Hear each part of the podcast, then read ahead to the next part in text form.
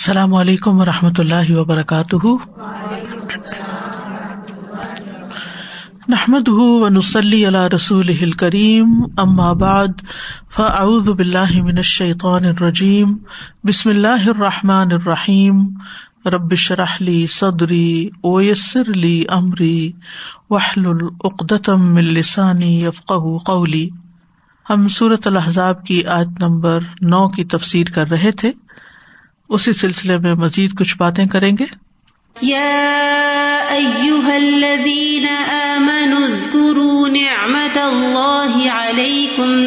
جاءتكم جنود۔ اذ جاءتكم جنود فأرسلنا عليهم ريحا وجنودا لم تروها۔ وكان الله بما تعملون بصيرا اے لوگو جو ایمان لائے ہو، اللہ کی جو نعمت تم پر ہے، اس کو یاد کرو۔ جب کئی لشکر تمہارے مقابلے کے لیے آئے، تو ہم نے ان پر ایک آندھی اور کچھ ایسے لشکر بھیجے، جنہیں تم نے دیکھا ہی نہیں۔ اور جو عمل بھی تم کرتے ہو، اللہ اسے خوب دیکھنے والا ہے۔ یہاں پر اللہ سبحان تعالیٰ اہل ایمان سے خطاب کر رہے ہیں۔ اور انہیں نعمت کو یاد کرنے کا کہہ رہے ہیں کہ نعمت یاد کرو۔ اس سے یہ پتا چلتا ہے کہ انسان کو اپنی زندگی میں پائی جانے والی نعمتوں کو یاد رکھنا چاہیے۔ جو بھی نعمتیں اللہ تعالی نے ہمیں دی ہیں۔ ذکر دل میں بھی ہوتا ہے اور ذکر زبان پر بھی ہوتا ہے۔ چلتے پھرتے، اٹھتے بیٹھتے انسان اللہ تعالی کے انعامات کو یاد کرتا رہے اور ان پر دل ہی دل میں شکر کرتا رہے۔ خوشگوار زندگی کا یہی راز ہے۔ انسان کو خوشی صرف اس وقت ہی مل سکتی ہے جب وہ نعمتوں کو یاد رکھتا ہے۔ اور نہ صرف یہ کہ دل میں یاد رکھے بلکہ اس کے ساتھ ساتھ ان کا تذکرہ بھی کرے، ان کا ذکر بھی کرے، دوسروں کے ساتھ بھی ان کا ذکر کرے۔ قرآن مجید کو اگر ہم دیکھتے ہیں تو اس سے یہ پتہ چلتا ہے کہ امبیا علیہم السلام بھی نعمتوں کی بات تفصیل سے کرتے ہیں۔ جبکہ تکلیفوں کی بات بہت مختصر۔ یا کوئی بھی ناپسندیدہ بات ہو تو اس کی تفصیل کا ذکر نہیں کرتے۔ صرف جامع طور پر یہ مختصراً یا اشارتاً بات کرتے۔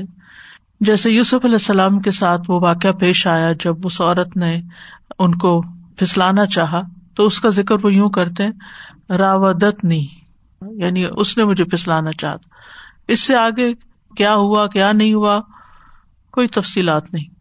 لیکن جب وہ اللہ تعالیٰ کے انعامات اور احسانات کا ذکر کرتے ہیں تو وہ کہتے کہ کس طرح شیطان نے میرے اور میرے بھائیوں کے درمیان فساد ڈالا اور کس طرح اللہ سبحان و تعالیٰ ہم سب کو وہاں سے لے آیا اور یہاں پر بسایا اور بھی دیگر نعمتوں کا ذکر کرتے ہیں یعنی نعمتوں کی تفصیل بیان کرتے ہیں۔ تو جب نعمت کا ذکر کیا جائے تو اس کی تفصیل بیان کرنا پسندیدہ ہے۔ اور جب شر کا ذکر کیا جائے یا زندگی میں پیش آنے والی کسی تکلیف یا مصیبت کا ذکر کیا جائے، تو اس کو بس سرسری ذکر کیا جائے، اس کا بہت تذکرہ نہ کیا جائے۔ کیونکہ جب انسان تکلیف کی بہت زیادہ تفصیل میں چلا جاتا ہے، تو پھر نئے سرے سے تکلیف محسوس کرنے لگتا ہے۔ آپ دیکھیں کہ ہمارے معاشرے میں بالکل اس کے برعکس ہے۔ نعمتوں کا ذکر عام طور پر کرتے ہی نہیں۔ اور تکلیفوں کا ذکر اگر کوئی فوت ہو گیا ہے یا کوئی بیمار ہے، تو اتنی ڈیٹیل بتائیں گے کہ دوسرے کا بھی دل پریشان ہو جائے۔ خود تو پریشان انسان ہوتا ہی ہے جو اپنی زبان سے باتیں کر رہا ہوتا ہے، دوسرا بھی پریشان ہو جاتا ہے۔ تو بد مزگی پھیلانے کا کوئی فائدہ نہیں، اور برائیوں کی ڈیٹیلس نہیں بتانی چاہیے۔ آپ دیکھیں کہ کوئی فوت ہو جاتا ہے تو ہمیں کیا حکم ہے کہ اس کے خیر کا ذکر کیا جائے، اور جو ہو گیا وہ اپنا مال ساتھ لے کے چلا گیا۔ اب ہمیں اس کی برائیوں کا ذکر کرنے اور ان کی تفصیلات میں جانے اور ان میں تجسس کرنے کا کوئی فائدہ نہیں۔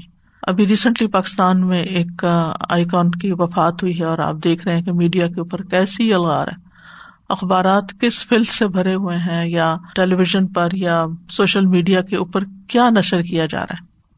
کیا آپ میں سے کوئی یہ چاہتا ہے کہ اس کی کسی غلطی کو، کسی کمی کو، کسی کوتاہی کو یا اس کی ذاتی زندگی کے حالات اور واقعات کو اس طرح اچھالا جائے۔ جو چیز ہم اپنے لیے پسند نہیں کرتے، وہ ہم دوسروں کے لیے کیسے حلال سمجھ لیتے ہیں؟ اور اب ایک شخص جب اپنے امال نامے کے ساتھ چلا گیا، تو اب اس کی کہانیاں بیان کرنے کا مقصد کیا ہے؟ ان تفصیلات میں جانے کا فائدہ کیا ہے؟ کچھ بھی نہیں۔ تو ہمیں بحثیت مسلمان ان چیزوں سے بچنا چاہیے۔ اگر کوئی اور بھی آپ کو اس طرح کی بحث میں الجھانا چاہے تو اس کو شے نہیں دینی چاہیے اور اس میں تفصیل سننے میں کوئی دلچسپی ظاہر نہیں کرنی چاہیے۔ یعنی عام طور پر انسان کا نفس یہ کہ جب کسی کی خرابی پتہ چلتی تو انسان بڑے کان لگا لیتا ہے ذرا تھوڑا سا اور بھی پتہ چل جائے۔ اور اگر کسی کی تعریف کوئی کرتا ہے تو کان بلاک کر لیتے ہیں کہ تعریف نہیں ہمیں سننی، کسی کی اچھائی نہیں سننی۔ جبکہ اللہ سبحانہ تعالیٰ کیا فرما رہے یا الذین آمنوا کرو نعمت اللہ علیکم۔ اہل ایمان، اپنے اوپر ہونے والی اللہ کی نعمتوں کا ذکر کرو، ان کی تفصیل بیان کرو، اس کے بارے میں بات کرو۔ اس جاعت کم جنود، کیا نعمت ہے یہاں جس کا ذکر خاص طور پر؟ جنگ عذاب میں جب تم پر کئی لشکر آ گئے تھے۔ ارسل نہ علیہ ریحن دیکھو، اللہ نے کیسی تمہاری مدد کی کہ آندھی کے ذریعے اللہ نے ان سب لشکروں کو واپس بھیج دیا۔ وہ جنود الم تروہا اور ایسے لشکروں کے ساتھ ان کا مقابلہ کیا کہ جن کو تم بھی نہیں دیکھ رہے۔ یہ تھی اللہ کی نعمت۔ اس نعمت کو یاد کرو کیسے اللہ نے تمہیں بچایا اس موقع پر۔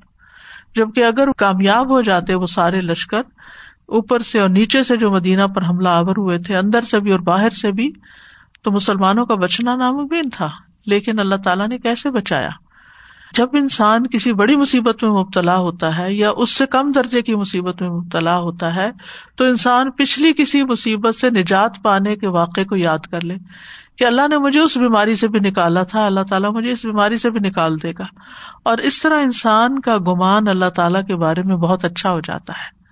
اور اگر انسان صرف تکلیفوں کا ذکر کرے، تکلیفوں کو یاد کرے اور مایوسی کی باتیں کرے اور مایوسی پھیلائے تو اپنے آپ کو سوائے تکلیف میں ڈالنے کے اور اپنے آس پاس کا ماحول خراب کرنے کے اور دوسروں تک تکلیف پہنچانے کے یعنی ہم باتوں سے بھی تو تکلیف دیتے ہیں نا دوسروں کو، کہ جب ہم صرف تکلیفوں کا ذکر کرتے رہتے ہیں، تو اس سے انسان کو حاصل کچھ نہیں ہوتا اور اللہ تعالیٰ بھی ناراض ہوتا ہے کیونکہ ہم اللہ تعالیٰ کے حکم کے برعکس کر رہے ہوتے ہیں۔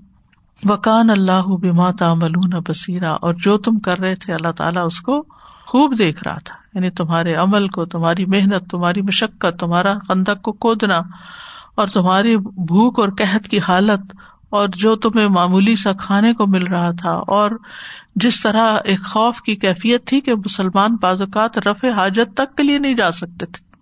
اس سے آپ اندازہ لگائیں۔ کھانے پینے کا ہوش نہیں تھا۔ یعنی خوف بھی تھا، بھوک بھی تھی۔ اور اس کے علاوہ کوئی فیوچر نظر نہیں آ رہا تھا یعنی اس بری طرح گھیرے گئے تھے۔ اور جنگوں میں سے یہ جتنی بھی غزبات ہوئی، ان میں سے خطرناک ترین جنگ تھی یہ۔ اور اس سلسلے میں ہم مزید دیکھتے ہیں کہ خندق کھودنے میں صحابہ کی کیسی کیسی مشقتیں ہوئی حمید روایت کرتے ہیں کہ میں نے انس رضی اللہ عنہ کو کہتے ہوئے سنا کہ رسول اللہ صلی اللہ علیہ وسلم جب خندق میں گئے تو مہاجرین اور انصار سردی کے زمانے میں صبح کے وقت خندق کھود رہے تھے، جن کے پاس غلام بھی نہ تھے جو ان کے لیے یہ کام کرتے۔ جب آپ نے ان کی پریشانی اور بھوک کی حالت دیکھی، تو فرمایا اللہ ان العیش عیش الآخرہ فخ فر انصاری ول کہ اے اللہ، زندگی بے شک آخرت ہی کی زندگی ہے، پس تو انصار و مہاجرین کو بخش دے۔ یعنی اس وقت انہیں ایک اصل زندگی اور بہترین زندگی کی طرف متوجہ کر دیا۔ یہ نہیں کہا کہ ہائے بےچارے تم اور تمہارے اوپر یہ تکلیفیں اور بلکہ اس کے مقابلے میں بہترین زندگی کا بتایا اور اس کو امیجن کروایا تاکہ اس تکلیف کو بھولیں۔ اس کے جواب میں مہاجرین و انصار نے کہا، نحن الدین ابا یا محمد الجہاد ما بقینا ابدا۔ ہم وہ ہیں جنہوں نے آپ صلی اللہ علیہ وسلم کے ہاتھ پر جہاد کی بیت کی ہے۔ جب تک زندگی ہے تب تک لڑتے رہیں گے۔ یعنی شدید ترین تکلیف میں بھی انہوں نے یہ نہیں کہا کہ اب ہم بہت تھک گئے ہیں، اب مزید کام نہیں ہوتا، اب صبر نہیں ہو سکتا، اب تو بس ہو گئی ہماری، اب آئندہ کیا ہوگا؟ خوف کی اور پریشان ہونے کی کوئی باتیں نہیں کی، بلکہ اپنے عزم اور ڈٹرمینیشن کی بات کی کہ جب تک ہم زندہ ہیں، ہم محمد صلی اللہ علیہ وسلم کا ساتھ دیتے رہیں گے، ہم نے جو عہد کیا ہے اور جو بیت کی ہے، ہم اس کو پورا کریں گے، اس کی وفا کریں گے۔ اس جنگ میں صرف مہاجرین اور انصار ہی خندق نہیں کھود رہے تھے۔ خود نبی صلی اللہ علیہ وسلم بھی شریک تھے۔ برائے ابن عازب کہتے ہیں، میں نے خندق کے دن رسول اللہ صلی اللہ علیہ وسلم کو دیکھا، آپ خود مٹی اٹھا رہے تھے اور گرد و غبار نے آپ کے سینے کے بالوں کو ڈھانپ رکھا تھا۔ یعنی اتنی مٹی آپ کے اوپر پڑی ہوئی تھی کہ سینے کے بال نظر نہیں آ رہے تھے یعنی لیئرس جمی ہوئی تھی اور آپ گھنے بالوں والے بہادر مرد تھے۔ یعنی ایسا نہیں تھا کہ سینے پہ بال نہیں تھے، بال بہت تھے لیکن مٹی سے چھپ گئے تھے۔ اس وقت آپ عبد اللہ بن روا کے اشار پڑھ رہے تھے۔ اور وہ کیا تھی؟ اللہ لولا انت محتدینا ولا تصدقنا ولا صلینا فانزلن سکینتن علینا وثبت الاقدام ان لاقینا ان الاعداء قد بغوا علینا اذا ارادوا فتنة ابینا۔ اس کا ترجمہ ہے، اے اللہ، اگر تیری ہدایت نہ ہوتی تو ہم کبھی سیدھا رستہ نہ پاتے، نہ صدقہ کر سکتے اور نہ نماز پڑھتے۔ اب تو یا اللہ، ہمارے دلوں کو سکون اور اطمینان عطا فرما۔ اور اگر دشمنوں سے مٹ بھیڑ ہو جائے تو ہمیں ثابت قدمی عطا فرما۔ دشمنوں نے ہمارے اوپر زیادتی کی ہے۔ جب بھی وہ ہمیں فتنا و فساد میں مبتلا کرنا چاہتے ہیں تو ہم انکار کر دیتے ہیں۔ اور رسول اللہ صلی اللہ علیہ وسلم بآواز بلند ہی اشار پڑھ رہے تھے۔ آپ نے دیکھا ہوگا کہ تکلیف کے وقت یا کوئی مشکل وقت جب آتا ہے تو اگر کوئی ایسی ہلکی پھلکی باتیں کی جائیں، جیسے پوئٹری ہے یا کوئی ایسی دل لبانے والی بات ہے، تو مشکل یا تکلیف ہلکی ہو جاتی۔ جیسے مائیں بچوں کے ساتھ کرتی ہیں، بچے کو چوٹ لگ جائے تو کس ٹون میں بات کرتی ہیں؟ کبھی اسے کوئی لوری دیں گی، کبھی کوئی اس طرح کی چیز سنائے گی جس سے وہ اپنی تکلیف بھول جائے۔ تو نبی صلی اللہ علیہ وسلم بھی اس وقت صحابہ کرام کو اشار سنا رہے تھے۔ خوراک کی قلت بھی بہت تھی۔ حضرت انس کہتے ہیں کہ انصار و مہاجرین نے مدینہ کے ارد گرد خندق کھودنا شروع کی۔ وہ اپنی پشتوں پہ مٹی اٹھا رہے تھے اور کہتے تھے، ہم وہ لوگ ہیں جنہوں نے محمد صلی اللہ علیہ وسلم سے اسلام پر بیت کی جب تک ہماری جان میں جان ہے۔ اور نبی صلی اللہ علیہ وسلم جواب دیتے ہوئے فرماتے، اے اللہ خیر و برکت تو صرف آخرت کی زندگی میں اس لیے تو انصار و مہاجرین کو برکت عطا فرم یعنی وہ شعر پڑھتے، پھر آپ شعر پڑھتے۔ انس رضی اللہ عنہ کا بیان ہے کہ ان مجاہدین کے لیے چلو بھر جو لائے جاتے اور بدبودار چربی میں انہیں پکایا جاتا اور اس قسم کی خوراک کو مہاجرین کے سامنے رکھ دیا جاتا، جبکہ وہ بہت بھوکے ہوتے تھے۔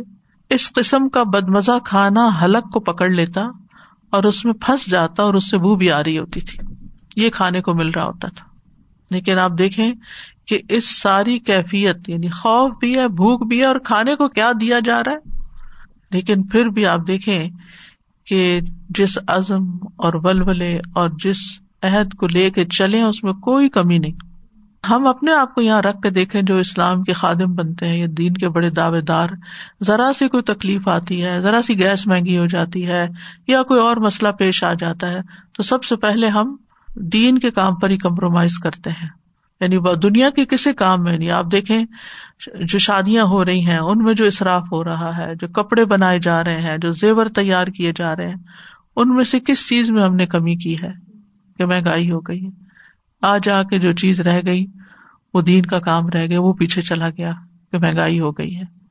تو اللہ سبحان تعالیٰ نے ان کو شدید ترین طریقے سے آزمایا، لیکن ان کی وفاداری میں کوئی کمی نہیں آئی۔ ان کی لائلٹی میں کوئی کمی نہیں آئی، ان کے جذبوں میں کوئی کمی نہیں آئی، کیونکہ انہیں اپنی آخرت، اپنا انجام نظر آ رہا تھا کہ ہماری کامیابی اسی میں ہے۔ اور جس سچے انسان کا ہم ساتھ دے رہے ہیں وہ کبھی ہمارے ساتھ بے وفائی نہیں کرے گا کہ ہمیں کوئی جھوٹی باتیں سنا کے یا کوئی ایسے لارے لگائے جیسے کہتے ہیں کہ ایسی بات کرے کہ جس کے اندر کوئی سچائی نہ ہو۔ اسی موقع پر وہ مشہور واقعہ پیش آتا ہے جو حضرت جابر رضی اللہ عنہ سے متعلق جابر رضی اللہ عنہ کہتے ہیں، ہم خندق کے دن زمین کھود رہے تھے، اچانک ایک سخت چٹان نمودار ہوئی۔ صحابہ نبی صلی اللہ علیہ وسلم کے پاس حاضر ہوئے اور عرض کی، خندق میں ایک سخت چٹان نکل آئی ہے۔ آپ نے فرمایا میں خود اتر کر اسے دور کرتا ہوں۔ چنانچہ آپ کھڑے ہوئے تو بھوک کی شدت کی وجہ سے آپ کے پیٹ پر پتھر بندھے ہوئے تھے اور ہم بھی تین دن سے بھوکے پیاسے تھے اور یہ سخت سردی کا موسم ہوتا ہے۔ نبی صلی اللہ علیہ وسلم نے کدال اپنے ہاتھ میں لی اور جب اس چٹان پر ماری تو مارتے ہی وہ ریت کی طرح ریزا ریزا ہو گئی۔ جابر رضی اللہ عنہ کہتے ہیں، میں نے ارض کی، اے اللہ کے رسول، مجھے گھر جانے کی اجازت دیں۔ پھر میں نے گھر آ کر اپنی بیوی سے کہا، آج میں نے نبی صلی اللہ علیہ وسلم کو اس حالت میں دیکھا ہے جو مجھ سے برداشت نہیں ہو سکی۔ کیا تمہارے پاس کچھ کھانے کو ہے؟ اس نے کہا، میرے پاس کچھ جو ہے اور ایک بکری کا بچہ ہے۔ میں نے جلدی سے بکری کا بچہ ذبح کیا اور میری بیوی نے جو پیسے، پھر ہم نے گوشت کے ٹکڑے ہنڈیا میں رکھے۔ اس کے بعد میں نبی صلی اللہ علیہ وسلم کی خدمت میں حاضر ہوا، جبکہ آٹا گوندا جا چکا تھا۔ گوشت چولہے پر پکنے کے قریب تھا۔ میں نے آپ سے گزارش کی اللہ کے رسول، گھر میں کھانے کے لیے تھوڑا سا کھانا تیار ہے، آپ ایک دو آدمیوں کو ساتھ لے کر تشریف لے چلے آپ نے فرمایا، کھانا کس قدر ہے؟ میں نے آپ کو سب کچھ بتا دیا۔ آپ نے فرمایا، یہ تو مقدار میں بہت اور معیار میں بہت عمدہ اور پاکیزہ ہے۔ یعنی کہ آپ دیکھیے کہ ہر موقع پر ایک امید افزا بات کرنا یعنی ہمارے پاس زیادہ بھی ہوتا ہے، ہم کہتے ہیں پتا نہیں کیا ہوگا، تھوڑا ہی لگتا ہے۔ یعنی زیادہ کو بھی تھوڑا بنا دیتے ہیں اور آپ تھوڑے کو بھی کہتے ہیں تو بہت ہے۔ آپ نے فرمایا، بس اپنی بیوی سے کہو کہ میرے آنے سے پہلے ہنڈیا چولہے سے نہ اتارے اور نہ تنور سے روٹی نکالے۔ پھر آپ نے صحابہ کرام سے فرمایا، سب لوگ چلے چنانچہ تمام مہاجرین و انصار تیار ہو گئے۔ جب جابر رضی اللہ عنہ گھر پہنچے تو اپنی بیوی سے کہا، اب کیا ہوگا؟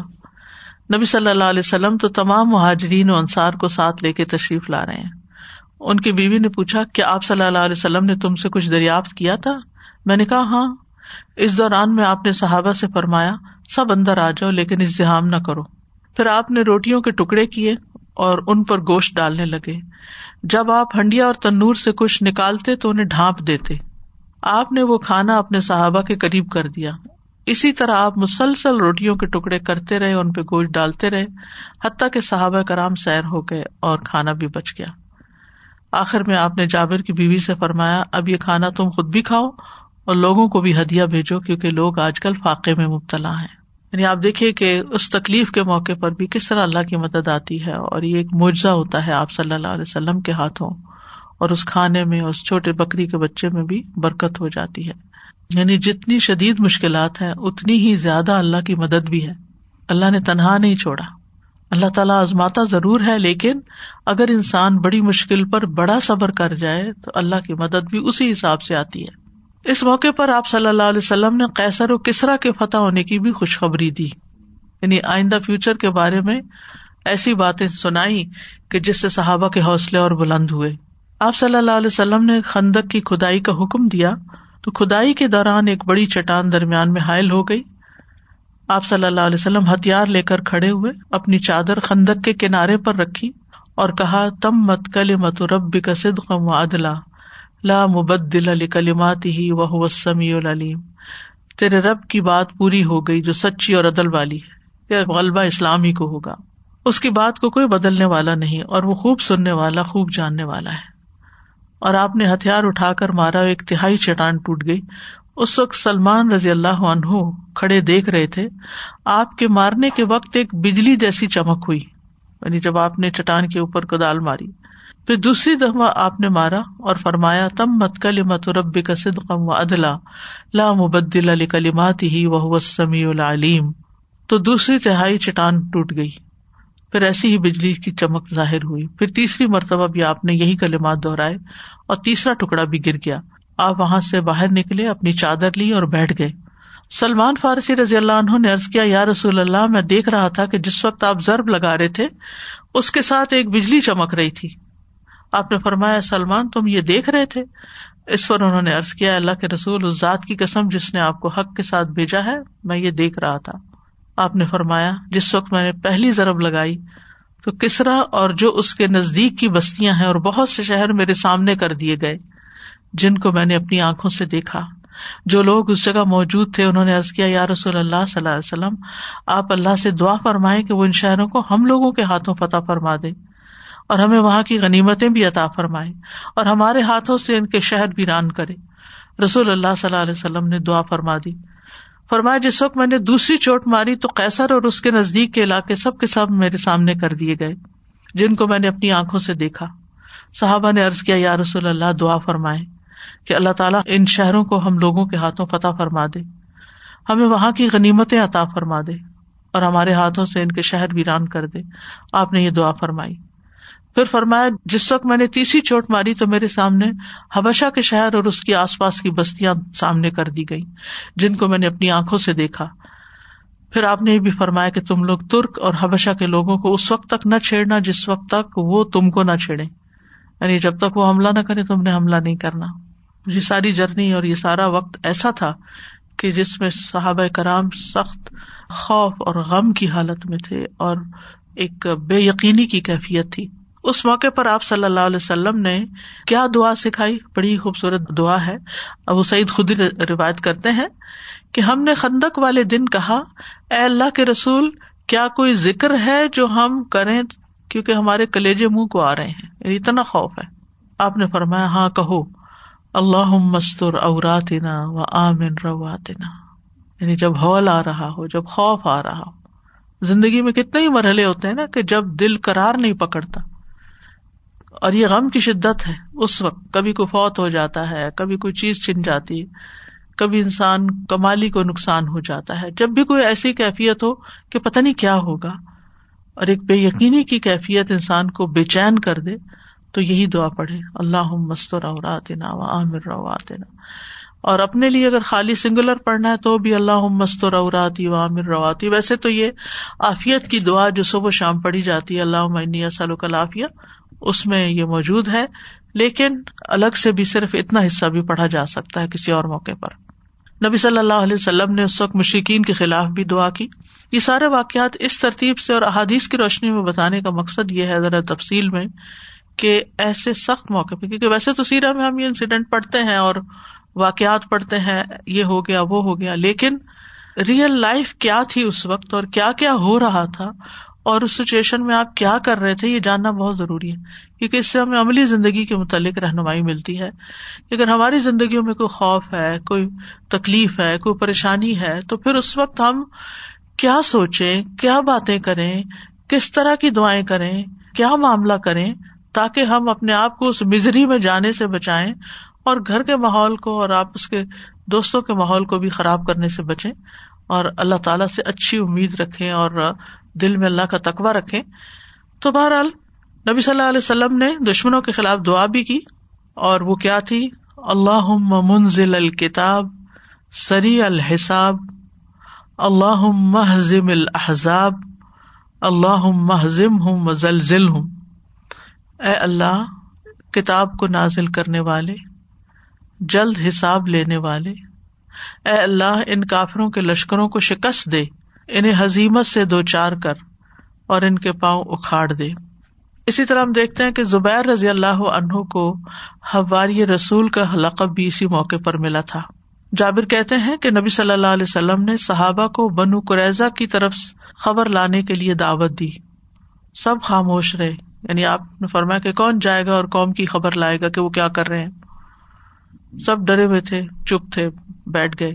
زبیر رضی اللہ عنہ نے اس پہ لبیک کہا آپ نے پھر بلایا۔ پھر زبیر رضی اللہ عنہ نے لبیک کا تیسری بار آپ نے بلایا۔ اس مرتبہ بھی زبیر رضی اللہ عنہ نے لبیک کا میں جاؤں گا اور خبر لے کر آؤں گا۔ اس پر آپ نے فرمایا، ہر نبی کے ہواری ہوتے ہیں اور میرے ہواری زبیر بن عوام ہے اسی طرح سگار صحابہ جو تھے، وہ اپنے بابوں کو غزبات میں شامل ہوتے ہوئے دیکھ رہے تھے اور وہ بھی اس سارے عملی رویوں سے بہت کچھ سیکھ رہے تھے۔ اور بعد میں حضرت زبیر کے بیٹے عبداللہ بن زبیر کہتے ہیں، ابا جان، اللہ کی قسم، میں نے آپ کو اس وقت پہچان لیا تھا جب آپ بنو قریضا کی طرف جا رہے تھے۔ یعنی انہوں نے کہا، میں جاتا ہوں، پھر آپ نے بھیج دیا۔ تو انہوں نے فرمایا کہ میرے چھوٹے بیٹے نبی صلی اللہ علیہ وسلم اس موقع پر میرے لیے اپنے والدین کو جمع کر کے یوں فرما رہے تھے کہ میرے ماں باپ تم پر قربان ہو تو اس سے یہ پتا چلتا ہے کہ صحابہ ساتھ ساتھ اپنے عمل سے اپنے بچوں کو بھی ٹرین کر رہے تھے فیوچر کے لیے۔ اور پیرنٹنگ میں سب سے اہم چیز یہی ہے کہ جو چیز آپ اپنے بچوں میں ڈالنا چاہتے ہیں، وہ آپ ان کے سامنے کر کے دکھائیں اور سچائی کے ساتھ کریں۔ یعنی ہو سکتا ہے کہ کچھ عرصہ وہ ماحول سے متاثر ہو جائیں ادھر ادھر سے، لیکن الٹیمیٹلی وہ جو ہی ذرا بڑی زندگی میں آئیں گے یعنی تھوڑی سمجھداری میں آئیں گے تو وہ آپ ہی کو کاپی کریں گے۔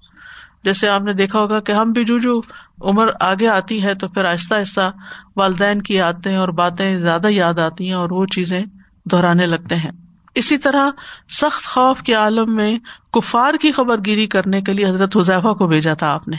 بنو قریضہ کے لیے حضرت زبیر کو اور کفار کے لیے حضرت حذیفہ کو۔ ابراہیم تیمی کے والد یزید بن شرائق روایت کرتے ہیں۔ وہ کہتے ہیں کہ ہم حذیفہ رضی اللہ عنہ کے پاس تھے۔ ایک آدمی نے کہا، اگر میں رسول اللہ صلی اللہ علیہ وسلم کے مبارک عہد کو پا لیتا تو آپ کے ساتھ مل کر جہاد کرتا، خوب لڑتا یعنی اپنا شوق ظاہر کر رہا تھا۔ حضرت حضیفہ نے فرمایا، واقعی تم ایسا کرتے؟ یعنی ہم میں سے ہر ایک کو شوق ہے کہ ہم وہ دور دیکھتے، لیکن جو کچھ صحابہ نے کیا کیا واقعی اتنی ہمت ہے کہ ہم وہی کرتے؟ حضرت حذیفہ کہتے ہیں، میں نے غزب احزاب کی رات کو دیکھا کہ ہم سب رسول اللہ صلی اللہ علیہ وسلم کے ساتھ تھے، ہمیں تیز ہوا اور سردی نے اپنی گرفت میں لے رکھا تھا۔ آپ نے فرمایا، کیا کوئی ایسا مرد ہے جو مجھے اس قوم کے اندر کی خبر لا دے؟ اب وہ کیا پلان کر رہے ہیں؟ قیامت کے دن اللہ اس کو میرے ساتھ رکھے۔ ہم خاموش رہے، ہم میں سے کسی نے کوئی جواب نہ دیا۔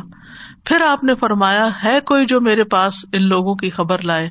قیامت کے دن اللہ اس کو میرے ساتھ رکھے۔ ہم خاموش رہے۔ کسی نے کوئی جواب نہ دیا۔ تیسری مرتبہ بھی ایسا ہی ہوا۔ آپ نے فرمایا، حذیفہ کھڑے ہو جاؤ اور مجھے ان کی خبر لا دو۔ جب آپ نے میرا نام لے کر بلایا تو میں نے اٹھنے کے سوا کوئی چارہ نہ پایا۔ آپ نے فرمایا، جاؤ، ان لوگوں کی خبریں مجھے لا دو اور انہیں میرے خلاف نہ بڑکا دینا۔ یعنی کوئی ایسی بات یا حرکت نہ کرنا یعنی کہ ایک جنگ بڑک اٹھے۔ جب میں آپ کے پاس سے گیا تو میری حالت یہ ہو گئی جیسے میں ہمام میں چل رہا ہوں۔ یعنی پسینے میں نہایا ہوا تھا جیسے یعنی کہ میں نہا کے نکلا ہوں۔ یہاں تک کہ میں ان کے پاس پہنچا یعنی دشمن کے لشکر میں گھس گیا۔ میں نے دیکھا کہ ابو سفیان اپنی پشت آگ سے سینک رہا ہے۔ میں نے تیر کو کمان کی وسط میں رکھا اور اس کو نشانہ بنا دینا چاہا۔ پھر مجھے رسول اللہ صلی اللہ علیہ وسلم کا فرمان یاد آ گیا کہ انہیں میرے خلاف بھڑکا نہ دینا، کہ جنگ اور تیز ہو جائے۔ اگر میں اس وقت تیر چلا دیتا تو وہ نشانہ بن جاتا۔ میں لوٹا۔ تو مجھے ایسے لگ رہا تھا جیسے میں ہم مام میں چل رہا ہوں یعنی بھیگا ہوا تھا پسینے سے۔ اتنا مشکل کام تھا یہ، اتنا نروس تھا۔ پھر جب میں آپ کی خدمت میں حاضر ہوا تو میں نے آپ کو ان لوگوں کی ساری خبر بتائی۔ میں فارغ ہوا تو مجھے ٹھنڈ لگنے لگی۔ رسول اللہ صلی اللہ علیہ وسلم نے مجھے اپنے اس ابا کا بچا ہوا حصہ اڑا دیا جو آپ کے جسم پر تھی یعنی اپنے کپڑے میں مجھے لپیٹ لیا۔ آپ اس میں نماز پڑھ رہے تھے۔ میں اس کو اوڑھ کر صبح تک سوتا رہا۔ جب صبح ہوئی تو آپ نے فرمایا، اے خوب سونے والے، اٹھ جاؤ۔ یعنی اس طرح سکینت بھی تاری ہوئی ان پر۔ غزوہ احزاب میں باقاعدہ لڑائی نہیں ہوئی تھی، صرف تیر اندازی ہوئی تھی۔ کیونکہ بیچ میں خندق تھی تو ادھر کے تیر ادھر جاتے، ادھر کے ادھر آتے۔ ایک مہینے تک محاصرہ رہا۔ لڑائی نہیں ہوئی، تیر اندازی ہوتی رہی، جس میں تین مشرق مارے گئے اور چھ مسلمان شہید ہو گئے۔ ان میں سے حضرت سعد بن معاذ رضی اللہ عنہ بھی تھے۔ ان کی رگ میں تیر لگ گیا تھا۔ تو نبی صلی اللہ علیہ وسلم نے ان کے لیے مسجد میں ایک خیمہ لگا دیا تاکہ نزدیک سے ان کی عادت کرے اور مسجد میں بنو غفار کا خیمہ بھی تھا۔ پھر اچانک ان کی طرف خون بہ کر آنے لگا تو لوگ خوف زدہ ہو گئے کہ اے خیمے والو، یہ کیا جو تمہاری طرف سے آ رہی نہیں؟ خون کی ایک باقاعدہ لہر آ رہی تھی۔ دیکھا تو سعد رضی اللہ عنہ کے زخم سے خون بہ رہا تھا اور وہ اسی زخم سے فوت ہو گئے تھے۔ ابئی ابن کاب کی بازو میں بھی تیر لگا تھا۔ تو نبی صلی اللہ علیہ وسلم نے پھر اس زخم کے اوپر داغ لگوایا تھا۔ اور کفار کی پیش قدمی کا یہ آخری غزبہ تھا۔ اس کے بعد پھر وہ مدینہ کی طرف نہیں آئے۔ پھر نبی صلی اللہ علیہ وسلم صلی ادیبیہ کے موقع پر گئے۔ پھر اس کے بعد مکہ فتح ہوا۔ پھر دیگر غزوات ادھر ادھر ہوئے۔ سلیمان بن سرد کہتے ہیں کہ نبی صلی اللہ علیہ وسلم نے احزاب کے دن غزب خندق کے موقع پر یہ فرمایا اب ہم ان پر پیش قدمی کر کے جہاد کریں گے اور یہ ہمارے خلاف اب کبھی پیش قدمی نہیں کر سکیں یعنی انہوں نے اپنا آخری سارا زور لگا لیا اور ناکام ہوئے، اب اس کے بعد دوبارہ یہ کبھی نہیں آئیں گے۔ تو اس آیت سے کچھ اور باتیں بھی ہمیں پتہ چلتی ہیں۔ ان میں سے ایک یہ ہے کہ ہمیں غزبات کے بارے میں جاننے کی ضرورت ہے۔ زین العابدین رحمت اللہ کہتے ہیں کہ ہمیں رسول اللہ صلی اللہ علیہ وسلم کے غزبات کی اس طرح تعلیم دی جاتی تھی یعنی صحابہ کے بعد کی جنریشن، جس طرح ہمیں قرآن کی صورتوں کی تعلیم دی جاتی یعنی سیرا بھی اس طرح پڑھائی جاتی تھی، جس میں زیادہ حصہ غزوات کا تھا۔ غزبۂ احزاب کی اہمیت بھی اس سے پتہ چلتی ہے کہ اللہ تعالیٰ نے اس پر سورت کا نام احزاب رکھا، جبکہ باقی جنگوں کے نام پر صورتیں نہیں ہے حالانکہ ان کا تفصیلی ذکر ہے، جیسے عال عمران میں غزب عہد کا یا صورت انفال میں غزب بدر وغیرہ کا، لیکن نام نہیں ہے۔ اس آیت میں اللہ تعالیٰ نے نعمتوں کو یاد کرنے، ان کا اعتراف کرنے اور ان پر شکر ادا کرنے کی تعلیم دی ہے، اس کا حکم دیا ہے۔ نبی صلی اللہ علیہ وسلم اپنے اسفار میں اس غزبے کی فتح کو یاد کیا کرتے تھے یعنی اس کا ذکر کیا کرتے تھے۔ جب حکم ہوا نا کہ اس نعمت کو یاد کرو یعنی خاص طور پر اس آیت میں اس نعمت کے ذکر کرنے کی بات ہے۔ تو اپنے تمام سفروں میں اس غزبے میں اللہ کی ملنے والی نعمت کو یاد کیا کرتے تھے۔ عبداللہ بن عمر کہتے ہیں، جب نبی صلی اللہ علیہ وسلم حج یا عمرہ سے واپس ہوتے، تو جب بھی آپ کسی بلندی پر چڑھتے یا نشیب سے کنکریلے میدان میں آتے، تو تین مرتبہ اللہ اکبر کہتے، پھر فرماتے، لا الہ الا اللہ وحدہ لا شریک لہ۔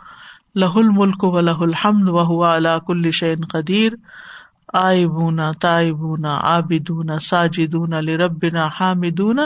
صدق اللہ وعدہ و نصر عبدہ و حزم الاحزاب وحدہ۔ اللہ کے سوا کوئی معبود نہیں، وہ ایک ہے، اس کا کوئی شریک نہیں، اسی کی بادشاہت ہے۔ تمام تعریفیں اسی کے لیے ہیں اور وہ ہر چیز پر پوری قدرت رکھتا ہے۔ ہم واپس ہو رہے ہیں، توبہ کرتے ہوئے، عبادت کرتے ہوئے، اپنے رب کو سجدہ کرتے ہوئے، اس کی ہمت پڑھتے ہوئے۔ اللہ نے اپنا وعدہ سچ کر دکھایا اور اپنے بندے کی مدد کی اور اس اکیلے ہی نے کفار کی تمام جماعتوں کو شکست دی۔ نہ صرف یہ کہ سفر کے موقع پر، بلکہ اہم مواقع پر نبی صلی اللہ علیہ وسلم یہ دعا پڑھا کرتے تھے۔ ابن عمر کہتے ہیں، فتح مکہ کے دن۔ رسول اللہ صلی اللہ علیہ وسلم نے کعبہ کی سیڑھیوں پر کھڑے ہو کر اللہ کی حمد و ثنا بیان کی اور فرمایا، اللہ کا شکر ہے جس نے اپنا وعدہ سچ کر دیا، اپنے بندے کی مدد کی اور اس اکیلے نے تمام لشکروں کو شکست دی۔ اور اشارہ ہوتا اسی نعمت کی طرف۔ پھر اسی طرح حج کے موقع پر حجت الوداع کا واقعہ بیان کرتے ہوئے جابر کہتے ہیں پھر آپ صلی اللہ علیہ وسلم باب صفا سے صفا پہاڑی کی طرف نکلے۔ جب پہاڑی کے نزدیک آئے تو فرمایا، ان نصفا ولمر من شاعر اللہ۔ اب دا بما بد اللہ بھی کہ بے شک صفا اور مروا اللہ کی نشانیوں میں سے ہے ابتدا کرتا ہوں جس سے اللہ نے ابتدا کی۔ یہ پڑھتے ہوئے صفا پہاڑی پر اتنا چڑھے کہ بیت اللہ نظر آنے لگا۔ پھر قبلہ رخ ہو کر لا الہ الا اللہ اللہ اکبر کہا۔ اور پھر فرمایا، لا الہ الا اللہ وحدہ لا شریک لہ لہ الملک و لہ الحمد وهو على كل شيء قدیر، لا الہ الا اللہ وحدہ انجز وعدہ ونصر عبدہ وهزم الاحزاب وحدہ۔ اور جب سے آپ دیکھیں کہ یہ کلمات صحیح کا حصہ ہے یعنی صحیح پر کیا جانے والا یہ ذکر ہے، اور تین تین دفعہ یہ کلمات پڑھے جاتے ہیں۔ اور کبھی ہم نے نہیں سوچا کہ کن احزاب کی یہاں بات ہو رہی ہے اور کس مدد کی بات ہو رہی ہے اور کس نعمت کا ذکر یہاں کیا جا رہا ہے۔ تو نبی صلی اللہ علیہ وسلم تو اپنی اس نعمت کا اللہ تعالی کے حکم کے مطابق ذکر کرتے ہی تھے، لیکن اس کے بعد امت کے لیے بھی چھوڑ دیا گیا۔ کیونکہ اگر اس وقت کفار مسلمانوں پہ حملہ آور ہو جاتے، مدینہ کو کانکر کر لیتے، تو پھر آج ہم مسلمان نہ ہوتے۔ تو اس لیے اس نعمت کا ہم سب کو شکر ادا کرنا چاہیے کہ اس کامیابی کی وجہ سے اللہ سبحان و تعالیٰ نے آج ہمیں اسلام کی نعمت عطا کی ہے۔ ایک اور بات جو یہاں سے یہ پتہ چلتی ہے کہ اس دور میں بھی اور آج بھی ہمیشہ سارے لوگ اسلام کے خلاف اکٹھے ہو جاتے ہیں۔ یعنی مسلمانوں کے خلاف ہر دور میں مسلمانوں کے دشمن اکٹھے ہو جاتے ہیں۔ اور اس میں بھی حکمت ہے۔ کہ پھر ہم اللہ کی طرف رجوع کریں، اس پہ توکل کریں، گناہوں کی معافی مانگے اور اپنے اعمال کی اصلاح کریں۔ اور اگر ہم سچے ہوں اور یہ اصلاح کر لیں، تو اللہ تعالیٰ اپنے مومن بندوں کی حفاظت کرتا ہے اور انہیں ضائع نہیں کرتا۔ ان ننسر رسولنا ولدین امن فی الحیات دنیا و یوم یقوم الاشاد یقیناً ہم اپنے رسولوں کی اور ان لوگوں کی جو ایمان لائے یعنی صرف رسولوں کے نہیں، ایمان والوں کی بھی دنیا کی زندگی میں ضرور مدد کریں گے اور اس دن بھی جب گواہ کھڑے ہوں گے یعنی قیامت کے دن بھی۔ اور یہ اللہ نے اپنے اوپر لازم کر رکھا ہے کہ وہ ایمان والوں کی مدد فرمائے گا۔ وکان حقن علینا نصر المنین سورت محمد میں آتا ہے، ان تنسر اللہ ینسر کم سب تقدام کم اگر تم اللہ کے دین کی مدد کرو گے تو وہ تمہاری مدد کرے گا اور تمہارے قدم جما دے گا۔ آج آپ دیکھیں کہ اس وقت ہم میں سے ہر شخص اپنے بچوں اور بچوں کے دینی، ایمانی فیوچر کے بارے میں پریشان ہے۔ لیکن صرف پریشانی کا اظہار کرتے رہتے ہیں اور اس پریشانی کو ختم کرنے کے لیے جو کرنے کا کام ہے وہ نہیں کرتے۔ اور وہ کیا ہے کہ ہم خود بھی دین کی تعلیم حاصل کریں اور اپنے بچوں کو بھی دیں۔ اور اس کام میں سب ایک دوسرے کا ہاتھ بٹائے اور ایک دوسرے کے مددگار بنے جب بچوں کی تعلیم کی بات آتی ہے تو ہم سوچتے ہیں کوئی اور ان کو پڑھا دے اور ہم اس وقت میں بھی اپنی دنیا کما کے اپنا دنیاوی اسٹینڈرڈ بہتر کر لیں۔ یعنی قربانی دینے کو تیار نہیں ہوتے اور اس کام کی اہمیت کو نہیں سمجھتے، بلکہ جو لوگ کر رہے ہوتے ہیں بعض اوقات ان کے بھی حوصلے ختم کرتے ہیں۔ تو یہ اللہ تعالیٰ کا وعدہ ہے، ان تنسر اللہ ینسر کو وہ سب تقدام کو آگے بڑھو، تم اللہ کے دین کی مدد کرو۔ اللہ مدد کرے گا تمہاری اور پھر ثابت قدمی بھی ہوگی، ایمان کی حفاظت بھی ہوگی۔ اور پھر جب اللہ کی مدد آتی ہے تو پھر کوئی بھی غالب نہیں آ سکتا اور اگر اللہ تعالیٰ ساتھ چھوڑ دے تو کوئی بھی مدد نہیں کر سکتا۔ اور یہ ہے کہ جو اللہ پہ توکل کرتا ہے تو اللہ تعالیٰ اس کو کافی ہوتا ہے۔ اس قصبہ سے یہ سبق بھی ملتا ہے کہ امیر کو اپنے ساتھیوں سے مشورہ کرتے رہنا چاہیے۔ کس طرح نبی صلی اللہ علیہ وسلم نے صحابہ سے مشورہ کیا تو سلمان فارسی رضی اللہ عنہ کی رائے قبول کر کے خندق کھدوائی۔ پھر اسی طرح یہ سبق بھی ملتا ہے کہ مسلمانوں کے لیے ضروری ہے کہ وہ دشمن کے خلاف ساز و سامان تیار رکھے چاہے تھوڑا ہے یا زیادہ، اور یہ خندق کھودنا بھی اسی کا ایک حصہ ہے۔ پھر یہ کہ فتح جو ہے کثرت تعداد کی وجہ سے نہیں ملتی، بلکہ اللہ کی مدد سے ملتی۔ یہ یاد رکھنا چاہیے اس قصبے میں بھی اللہ کی مدد آئی تھی۔ اور پھر یہ کہ اللہ تعالیٰ مختلف انداز میں مشکلات کو دور کرتا ہے۔ یہاں پر ہم دیکھتے ہیں ریح بھی ہے اور جنوب بھی ہے جن کے ذریعے اللہ تعالیٰ نے مدد فرمائی۔ اور تمام امبیا کی۔ آپ دیکھیں کہ ان کی قوموں کو کس کس چیز سے تباہ کیا گیا؟ کسی کو ہوا سے، کسی کو پانی سے، کسی کو زلزلے سے، کسی کو چیخ سے۔ اور آپ دیکھیے کہ اس ہوا کا جو چلنا تھا، یہ ایک معجزہ تھا۔ کس طرح؟ وہ صحابی جو خبر لینے کے لیے گئے وہ کہتے ہیں کہ خیموں کے اندر ہوا چل رہی تھی اور باہر امن و امان تھا۔ یعنی جس علاقے میں مسلمان تھے، وہاں کوئی آندھی نہیں تھی۔ یہ کتنی حیرت کی بات ہے نا؟ کہ وہاں کچھ بھی ایسا نہیں تھا۔ صرف جہاں دشمن تھے اور ان کے خیمے تھے اور ان کے سب مال اسباب تھے، وہاں تیز آندھی تھی جس نے ان کو اڑا کے ختم کر دیا۔ پھر یہ سبق بھی ملتا ہے کہ جس کے ساتھ اللہ کی مدد ہو، اسے پوری کائنات میں کوئی نقصان نہیں دے سکتا۔ اللہ تعالیٰ ہر چیز کو اس کے تابع کر دیتا ہے۔ لیکن اللہ کی مدد حاصل کرنے کے لیے دین میں ثابت قدمی، دین کی خدمت، بے لوس ہو کر اور مشکل حالات میں بھی ثابت قدم رہ کے کرنی۔ حالات جتنے بھی تنگ ہو جائیں، تکلیفیں جتنی بھی ہوں، کمزور نہیں پڑنا چاہیے۔ جیسے صحابہ کرام کا ہم دیکھتے ہیں۔ اور مشکلات کے چھٹکارے کے لیے اللہ تعالی کی طرف رجوع کرنا چاہیے۔ اچھا گمان رکھنا چاہیے اور گڑ گڑا گڑ گڑا کر دعائیں کرنی چاہیے۔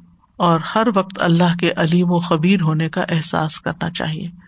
وکان اللہ بما تعملون بصیرا اور جو تم کر رہے تھے، اللہ تعالیٰ اس کو خوب دیکھ رہا تھا۔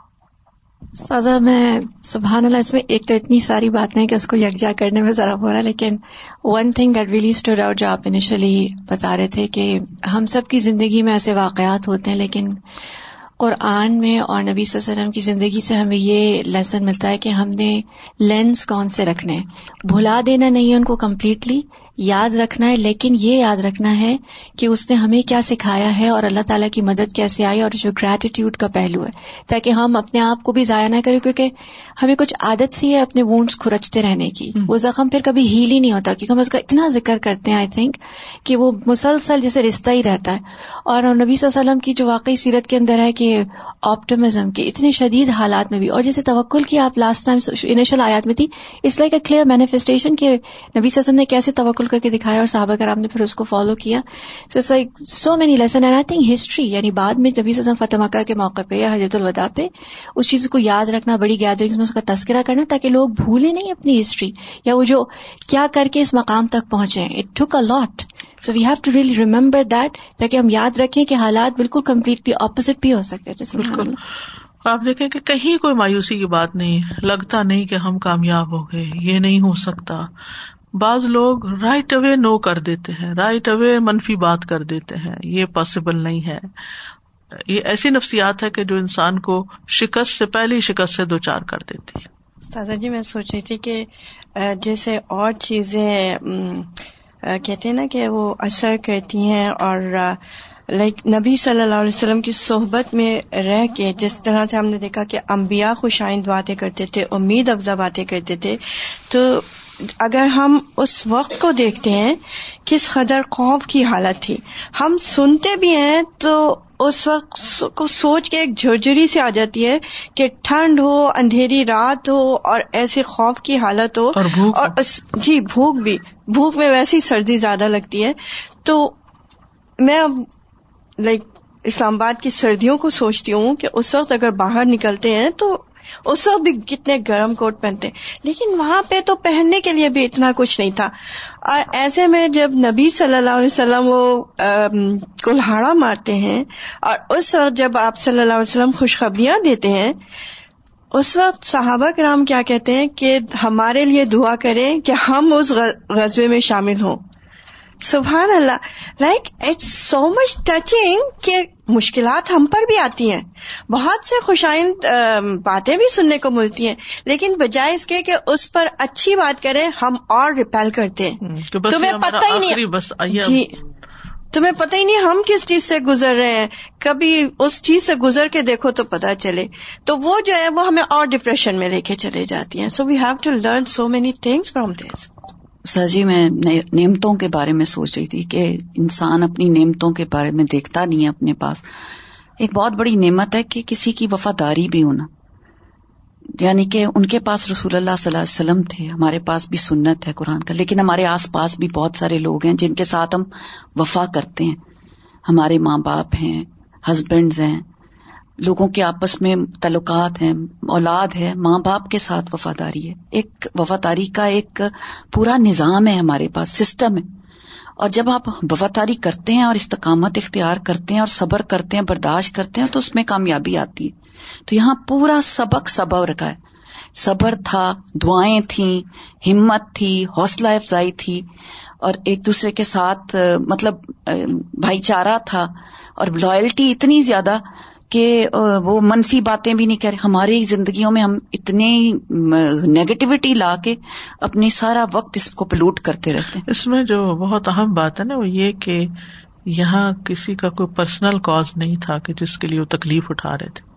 اللہ کی یہ ایک اجتماعی بات تھی ایک دین کی خدمت تھی۔ کیونکہ اپنے لیے تو پھر بھی ہم تکلیفیں برداشت کر لیتے ہیں۔ لیکن جب دین کی بات ہو تو غیروں والا برتاؤ کرتے ہیں۔ اس رویے کو بھی ہمیں دیکھنا چاہیے۔